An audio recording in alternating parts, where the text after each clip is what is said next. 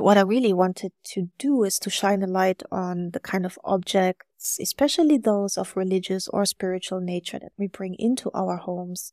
Because indeed, anything we bring into our homes can hold on to negative energies of those who created the things, the jewelry, or as I witness now myself, act as a portal where anytime any kind of entity or darker energy can come through.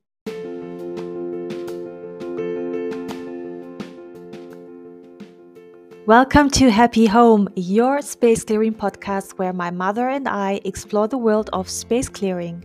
Join us as we share real life case studies and success stories of removing negative energies, spirits, poltergeists from people's homes, helping them create a harmonious and balanced living environment. Whether you're into energy work, spirituality, feng shui, or simply want to learn more about space clearing techniques, this podcast is for you. Tune in every week and discover the power of space clearing for yourself. Subscribe now to our podcast and start your journey towards a happier, healthier, and more vibrant home. Hey, beautiful souls, Lais here with a new episode of the Happy Home Space Clearing Podcast. If you're new here, welcome. If you're a seasoned listener, welcome as well. So, this will be a short episode, but I really wanted to hop on here while it's still fresh in my memory. It's a space clearing that I performed today for a dear client of mine.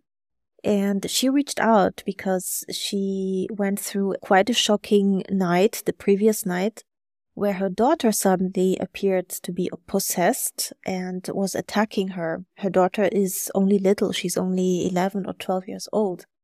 And she immediately sensed that there was something going on that was supernatural, that was not her daughter. And because we had already previously worked together in a spiritual capacity, she asked for a assessment of the situation.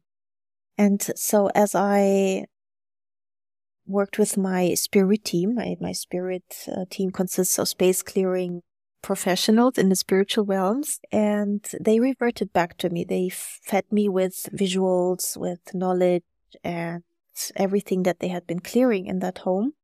And so the first thing they showed me was a necklace made out of different beads, sort of like prayer necklace or something spiritual that I saw quite clearly.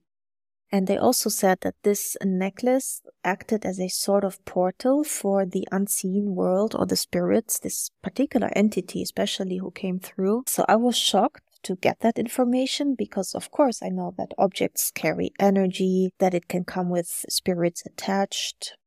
You know, especially when we buy secondhand things, but even new things, you just never know who created them. I just wasn't aware that it was such a portal and that something completely new could come through it at any time. I then called my client to say, this is the information that came through about a certain type of necklace. And I was asking her if she was in possession of such a necklace or knew about it. And immediately she grabbed the necklace she was wearing under her jumper and she removed it and showed it to me. And it was exactly the necklace that I had seen that my guide sent to me as a visual. It was exactly the beads that I saw and immediately I had that sense of nasty energy coming from it and I told her, yes, that's exactly the, the necklace. And she took it off. She threw it away.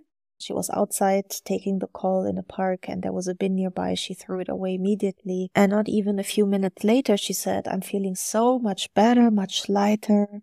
I can breathe again. Just the previous night before, she started having a fever.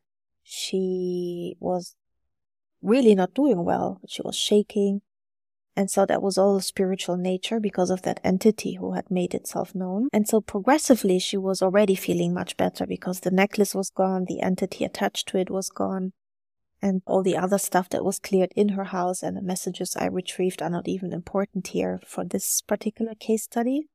But I think what I really wanted to do is to shine a light on the kind of objects, especially those of religious or spiritual nature that we bring into our homes.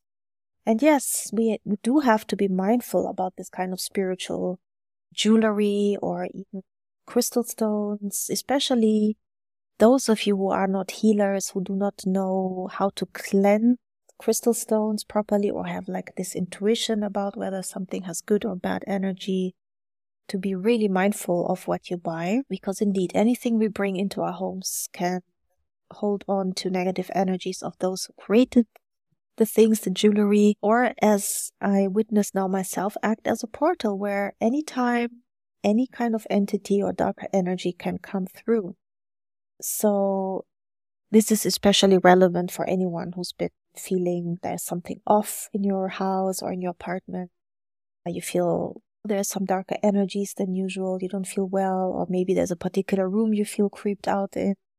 Just know that when something feels off, usually it is. And I would then really ask you to either book a free assessment call so that I can assess the situation or to ask any people around you who may be intuitive, who have a sense of energy and, you know, spirit entities, ask them if they can sense anything and to take action to eliminate those entities and those spirits because for sure, you know, it can cause a lot of damage health wise of course, also psychologically speaking, especially when children are involved that are intuitive, like, you know, the daughter from this client who is super intuitive.